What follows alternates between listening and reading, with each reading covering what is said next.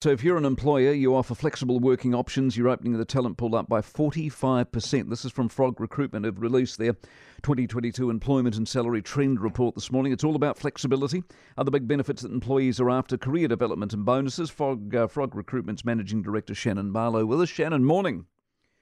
Up Mario. We got a big resignation going on in this country or not?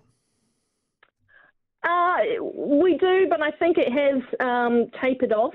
But uh, employees and job seekers definitely have the upper hand in terms of uh, going after what it is that they want, mm. and they've shown us that flexibility is is a key part of that. Wage rises 28% for people who go stop go signs on the road, 28% for checkout operators. How do you sustain that? Yeah, it, it, absolutely. It's very challenging for uh, for employers. Um, although there's some of those pockets where we're seeing those huge increases, and, and we're starting to see that at the end of last year as well. Mm. Um, across the board, we're not quite there yet. Um, so I, I, think we do have to look at wages and to compete with uh, rising living costs. Um, as well as competing with uh, Australia and, and, the risk of losing uh, the workers that we do have uh, overseas. Is this a work to live environment we live in now? A work to live, not live to work? And absolutely, that, that balance is definitely changing. So um, I think we've seen throughout the, the pandemic that we're able to still be productive and to work from home and change the hours that we're looking at. Um, and we've found that the top two benefits that people are looking for are flexible work hours and that ability to work remotely.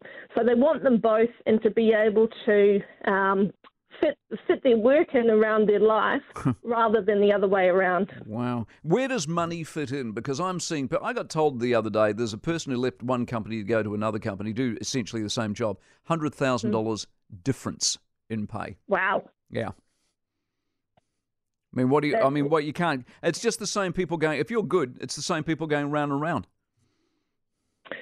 Yeah, well, uh, uh, don't get me wrong. So, uh, money and salary is definitely going to, to still be a, a, a, huge driver, and particularly in this climate where we're looking at rising inflation. Um, but it's not the, the be all and the end all. So, those uh, other benefits like uh, company culture, uh, that flexibility, and now uh, employees are looking at career development again. Yeah. So it kind of took a, a back seat last year as we were still going through that, I guess, that survive stage. Um, but now we're looking at actually, it's time to relook at my career. Part of that is money, but also um, part Where of it heading? is the opportunity. Yeah, exactly. All right, Shannon, nice insight. Appreciate it very much. Shannon Barlow out of uh, Frog Recruitment with us this morning.